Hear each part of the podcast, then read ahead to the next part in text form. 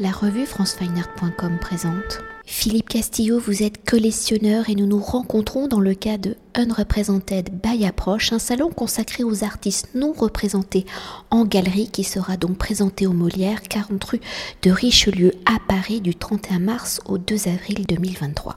Alors pour replacer le contexte de ce nouveau salon sous la forme d'un duo artiste-collectionneur, Unrepresented by Approach est né de cette volonté d'offrir aux artistes non représentés en galerie une meilleure visibilité. Un format qui a été pensé par Emilia Genuardi, directrice du salon Approche, et qui se veut être dans la continuité d'Approche, un salon, je le rappelle, à taille humaine, entièrement dédié à l'expérimentation du médium photographique. Alors Philippe Cassio, vous êtes donc collectionneur, votre collection s'inscrit notamment dans le médium photographique et son expérimentation où je précise que nous réalisons cet entretien à la galerie Binôme, une galerie qui représente des artistes expérimentant justement le médium photographique. Et j'en profite quand même pour remercier Valérie Cazin, sa directrice, et Nolwenn, son assistante, pour leur accueil. Alors, pour entrer au cœur du sujet, au regard de votre collection et de votre intérêt pour l'expérimentation photographique, vous êtes un habitué du salon Approche ou à l'invitation d'Emilia Genuardi, vous avez décidé de parrainer Lara Tabé. Alors, en tant que collectionneur, un habitué des galeries, des salons, des foires, des expositions, à l'invitation d'Emilia Genuardi de parrainer un artiste, comment avez-vous reçu, perçu cette invitation, regarde cette invitation au-delà de votre collection. Comment envisagez-vous votre rôle de collectionneur? Y a-t-il un avant et un après? Unrepresented ou Unrepresented est-il dans le prolongement de votre geste? De collectionneur Alors à propos de ce salon Unrepresented, est-ce que c'est une continuité euh, pour l'instant, c'est vrai que ma collection est, conservée uniquement chez moi et peu montrée. Il y a eu quelques prêts d'œuvres euh, à la demande de galeristes, comme pour euh, Thibaut Brunet, il y a très peu de temps, Art Collector. Bah, D'ailleurs, un des, collectionneurs qui parraine Lorty Berguin à ce salon. Après, il y, a, il y a un moment, oui, c'est vrai qu'il y a une partie des œuvres que je n'expose plus chez moi du, nombre. Ah et c'est vrai que j'envisage, euh, j'envisage depuis, depuis un moment, c'est vrai que peut-être de partager un peu cette passion, euh, d'en exposer une partie. Et c'est vrai que cette invitation d'Emilia pour euh, parrainer une artiste, ça m'a beaucoup plu. Même si c'est vrai que j'avoue que je connaissais cet artiste que depuis un peu plus d'un an seulement. C'est pas une artiste que je que j'ai découvert à Polyptyque, peut-être à Marseille pendant enfin la rentrée dernière et que j'ai revu euh, régulièrement, enfin régulièrement, récemment à, à Jumièges, euh, une exposition d'artistes, différents artistes libanais, et, depuis, il y a moins d'un, ah, peut-être deux, trois mois déjà, quelques pièces aussi à la Galerie Binôme, en lien avec la sortie du livre de Michel Poivert. Et donc j'étais curieux un petit peu de voir un petit peu plus de son travail. Je, sais qu'elle qu'elle travaille, euh, que d'après son site, depuis quand même pas mal d'années sur la photographie, mais le matériau photographique, c'est ses séries les plus récentes. Et concrètement, physiquement, je n'avais vu que, deux séries, quoi, toujours les mêmes euh, depuis, euh, depuis Marseille, et j'avais envie d'en voir un peu plus. Euh, et, je pense que, et puis cette, cet échange de, de, parrainer, un échange, l'offre d'une œuvre me plaisait beaucoup. Donc nous verrons. On n'a pas encore choisi l'œuvre. J'avoue que dans, dans moins d'un mois, il va falloir se décider. Mais je pense que j'en ai, discuté bah, jusqu'à aujourd'hui avec Lara. Et il y a deux séries qui me tentent particulièrement, mais je pense qu'il faut que je les voie, donc ce sera sûrement lors du salon que, que je trancherai. Pour poursuivre et avant d'évoquer euh, votre parrainage avec l'artiste, enfin vous en avez déjà dit quelques mots, hein, Lara Tabé, peut-on s'attarder sur votre collection? Donc vous l'avez dit, hein, vous êtes un jeune collectionneur et sans indiscrète, je peux dire que vous avez moins de 40 ans. Alors comment a commencé votre collection? Quelles ont été ces circonstances? La photographie a-t-elle été le médium de la première œuvre achetée et collectionnée? Et au regard de votre collection, quelle est la place de la photographie expérimentale? La collection a commencé ici avec Valérie. Euh, et Caroline Tabet, une, homonyme, mais pas, pas de la même famille, mais libanaise aussi tout de même, qui vit aussi entre la France et, la, et Beyrouth. Enfin oui, non, pas, pas aussi, parce que Lara est plutôt à Marseille. Et c'était une œuvre euh, de Beyrouth, une photographie de Beyrouth euh, avec un, tirage argentique.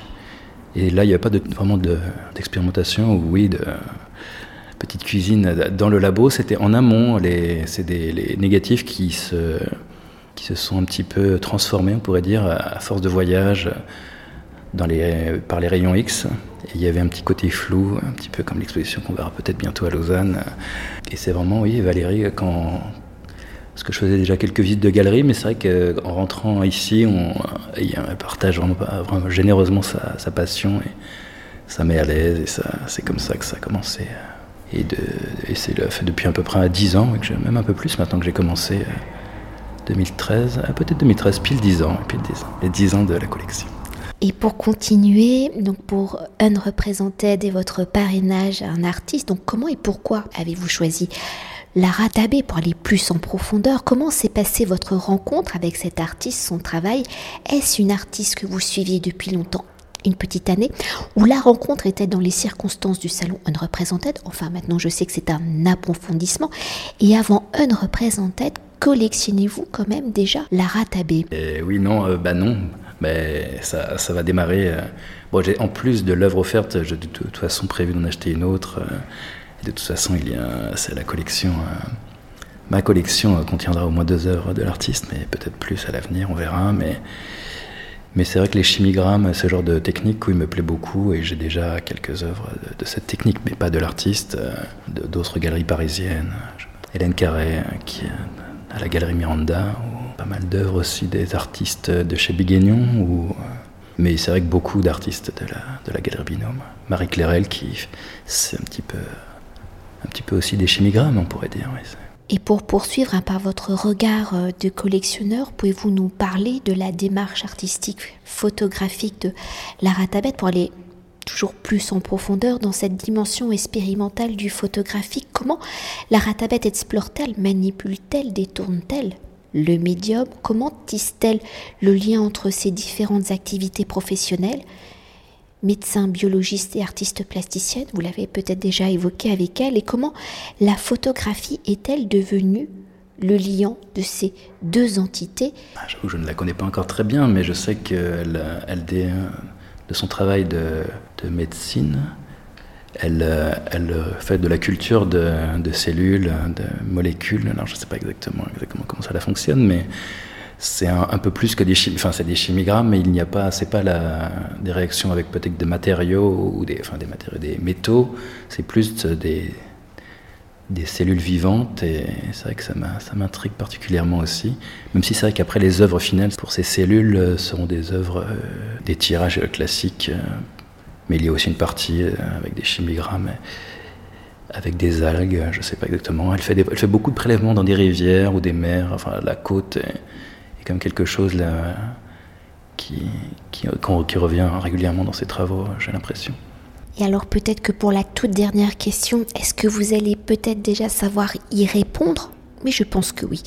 Et pour conclure notre entretien, est-ce que vous pouvez déjà nous décrire de mémoire, moi j'aime beaucoup euh, la mémoire, une œuvre de Lara Tabet D'écrire une œuvre de Lara Tabet, c'est pas évident, oui, c'est vrai. Les chimigrammes, c'est vrai que c'est, très, abstrait, mais on, peut, l'avantage c'est qu'on y projette, on peut y projeter beaucoup de choses. Après, il y a aussi le, processus de création, mais face à l'œuvre, sans en connaître trop le, tout le processus, euh, on peut y voir. Euh, pour Marseille, par exemple, une œuvre qu'elle a fait en prélevant des, de l'eau de mer, donc de, la mer Méditerranée. Euh, il y a un côté un petit peu. On, peut, imaginer y voir la, mer, mais un petit peu à, travers une caverne, il y a quelque chose un petit peu, un petit peu trouble, un petit peu mystérieux. La vue de la mer, ça, projette à beaucoup de choses, à beaucoup de, sujets d'actualité, enfin, qui, enfin, d'actualité, pas, tant que ça, qui sont, enfin, qui sont d'actualité aujourd'hui, mais qui sont quand même le passif de l'immigration et de la, du voyage, enfin de la traversée de la Méditerranée par, par de nombreuses personnes depuis un temps quand même assez conséquent, peut projeter. Euh, si la clarté, euh, la clarté qu'on voit au cœur de l'œuvre euh, peut donner une note d'espoir et c'est vrai que c'est quand même assez beau cette vue, cette vue de bord de mer qui est tout de même quand même assez. Qui rappelle quand même les loisirs en famille, les, bons moments sur les bords de, sur une plage. Merci beaucoup. Merci à vous. Cet entretien a été réalisé par franceweiner.com.